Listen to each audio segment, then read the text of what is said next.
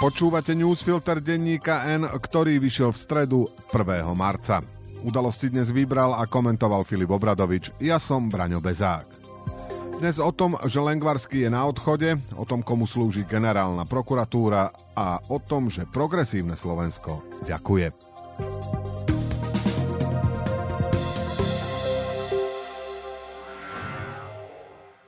Prejsť prstom po mape? To je nuda. Spoznať svet na štyroch kolesách? To je Ford Kuga. Štýlový a okamžite dostupný Ford Kuga je pripravený vyraziť kamkoľvek sa rozhodnete. Navyše teraz aj s fantastickou zľavou až do 10 000 eur. K tomu zadarmo predĺžená záruka na 5 rokov alebo 120 000 kilometrov. Nie je na čo čakať, stačí sa len rozhodnúť. Viac info na Ford.sk. Vladimír Lengvarský oznámil, že je pripravený odísť z funkcie ministra zdravotníctva. Podľa informácií denníka N končí na žiadosť povereného premiéra Eduarda Hegera, ktorý vraví, že zlyhal pri naplňaní plánu obnovy, konkrétne pri výstavbe bratislavskej nemocnice Rásochy.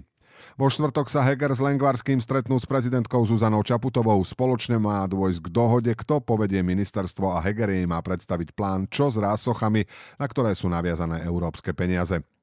Lengvarského odchod v tomto čase a za týchto okolností presahuje chod ministerstva a úlohy spojené s plánom obnovy. Ovplyvní fungovanie poverenej vlády a hoci si to na úrade vlády neuvedomujú, týka sa aj politickej budúcnosti Eduarda Hegera. Vladimír Lengvarský oznámil, že je pripravený odísť mesiac po tom, čo vláda schválila 40 krízových opatrení. Ministrovi zdravotníctva určili, že má pridať najmä v projekte prípravy výstavby nemocnice Rásochy. V opačnom prípade hrozí, že Slovensko príde o peniaze.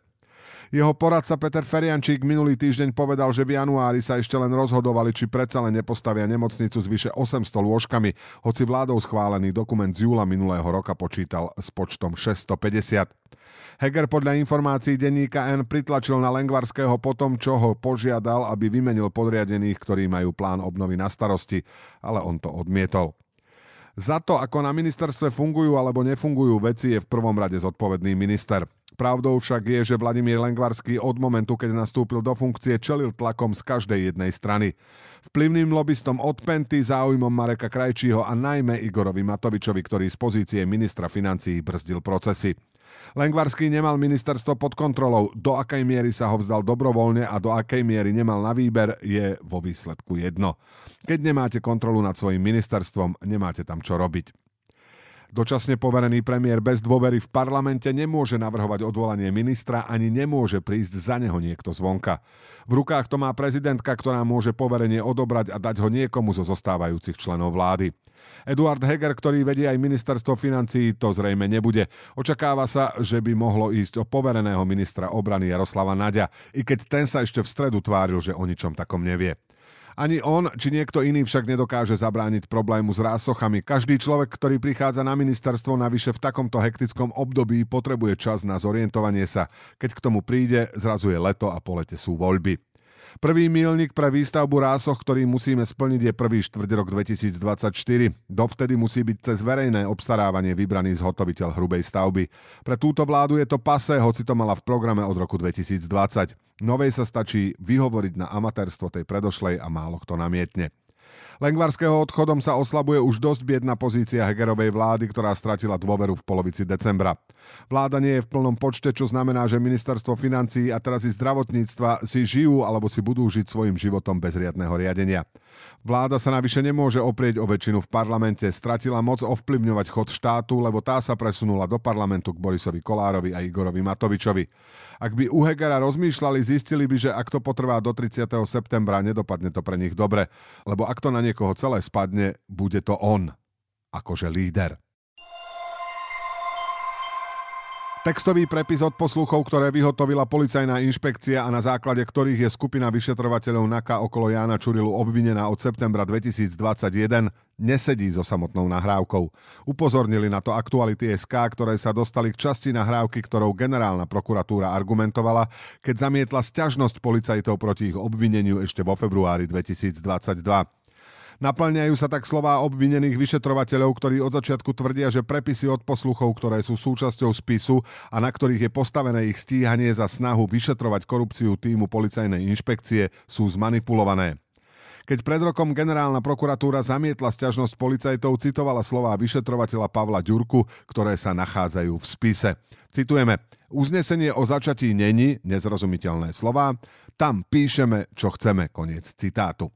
Prokuratúra tento výrok považovala za jeden z dôkazov, že policajti konali svojvoľne, vymysleli si korupčnú a inú trestnú činnosť týmu vyšetrovateľky Diany Santusovej na policajnej inšpekcii, aby ich mohli následne obviniť. Policajt Ďurka už vtedy tvrdil, že citovaná veta znela takto, opäť citát: "Uznesenie o začatí není list Ježiškovi, že si tam píšeme, čo chceme." Koniec citátu. Nahrávka mu dáva za pravdu. Na zvukovom zázname počuť, ako Ďurka hovorí: "Povedal mi riaditeľ, že uznesenie o začatí to není list Ježiškovi, že tam píšeme to, čo chceme." Veta má celkom opačný význam ako v prípade prepisu, ktorý jej kľúčovú časť označuje ako nezrozumiteľné slová. Teoreticky je možné, že pri prepise urobila chybu pisárka, ktorá zle počula zvukový záznam, hoci nahrávka je dostatočne zrozumiteľná, aby k takej chybe nedošlo. Ak aj túto možnosť pripustíme, stále je tu dozorový prokurátor, ktorého povinnosťou je, aby konal nielen na základe textového prepisu, ale aby si celú nahrávku, ktorá má dokazovať spáchanie trestného činu, riadne vypočul.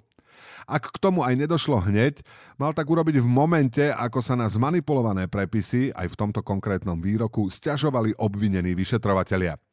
Inými slovami, neexistuje taká možnosť, aby prokurátor nevedel, že textový prepis nesedí s nahrávkou. Generálna i krajská prokuratúra sa môžu brániť, že chyba je len v jednom výroku a v ďalších iných nie. Ale to nemáme ako vedieť, keďže nahrávky odmietajú obvineným poskytnúť. Navyše je tu jasné stanovisko Krajského súdu, ktorý žiadne dôvody na trestné stíhanie vyšetrovateľov nevidí.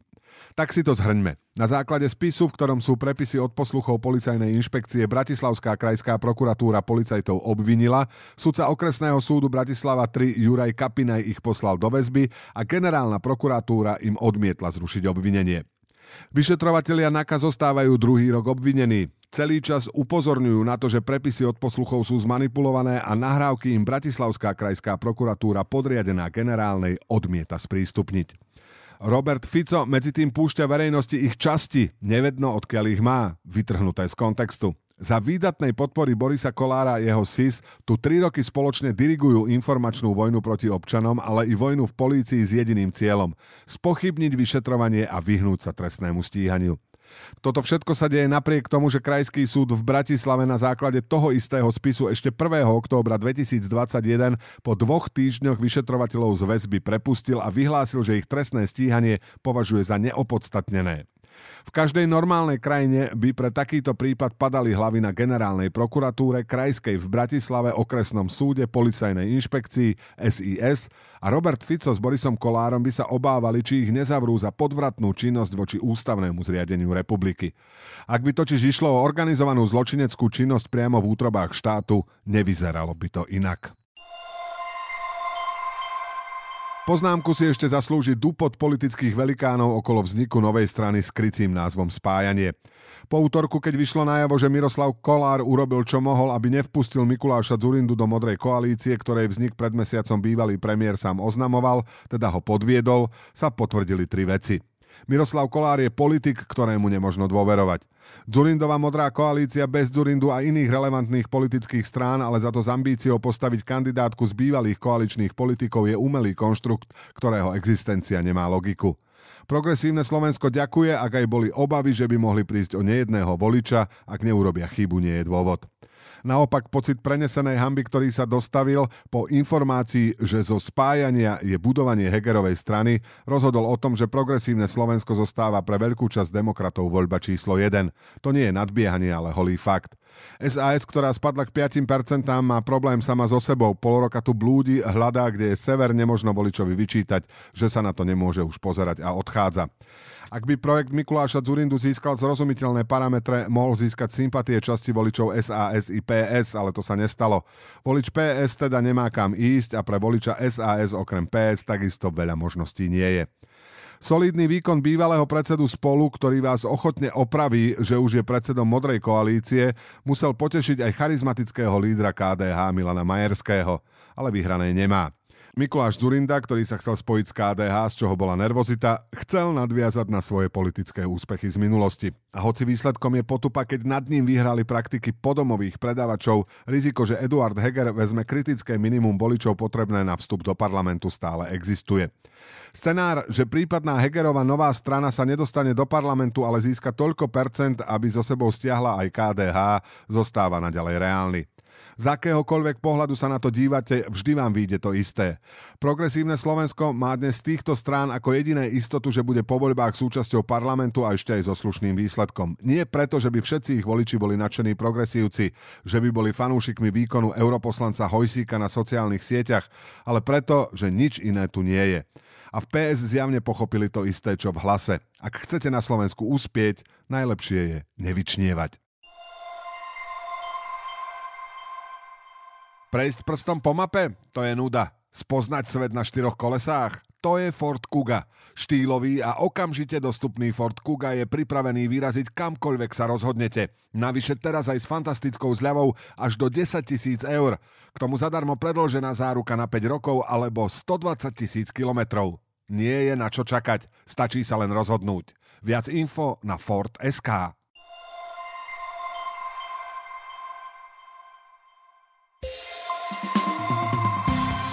A teraz ešte správy jednou vetou. Bývalému dlhoročnému predsedovi SNS a exprimátorovi Žiliny Jánovi Slotovi hrozí, že starobu strávi za mrežami. Prokurátor na neho v pondelok podal obžalobu pre podozrenie, že vybavoval za úplatok rozsudok pre svojho známeho. Slota vinu popiera, no ak mu ju súd preukáže, hrozí mu 5 až 12 rokov väzenia. Približne 60 škôl sa prihlásilo ministerstvu školstva s tým, že si chce vyskúšať novú reformu učebných osnov, povedal minister Ján Horecký. Rezort chce zreformované kurikulum pilotne overiť v praxi na 30 školách, ktoré si vyberie spomedzi prihlásených. Špecializovaný trestný súd odsúdil extrémistku Šejlu Smerekovú, dostala 3 roky vo väzení za extrémistickú trestnú činnosť a nebezpečné vyhrážanie sa. V minulosti okrem iného zverejnila video, v ktorom pomočila Korán. Rýchlikom z Bratislavy do Prievidze pribudnú od nedele ďalšie zastávky. Jazdný čas sa predĺží o zhruba 4 minúty. Cestovný poriadok týchto vlakov sa menil naposledy v decembri v reformnom grafikone.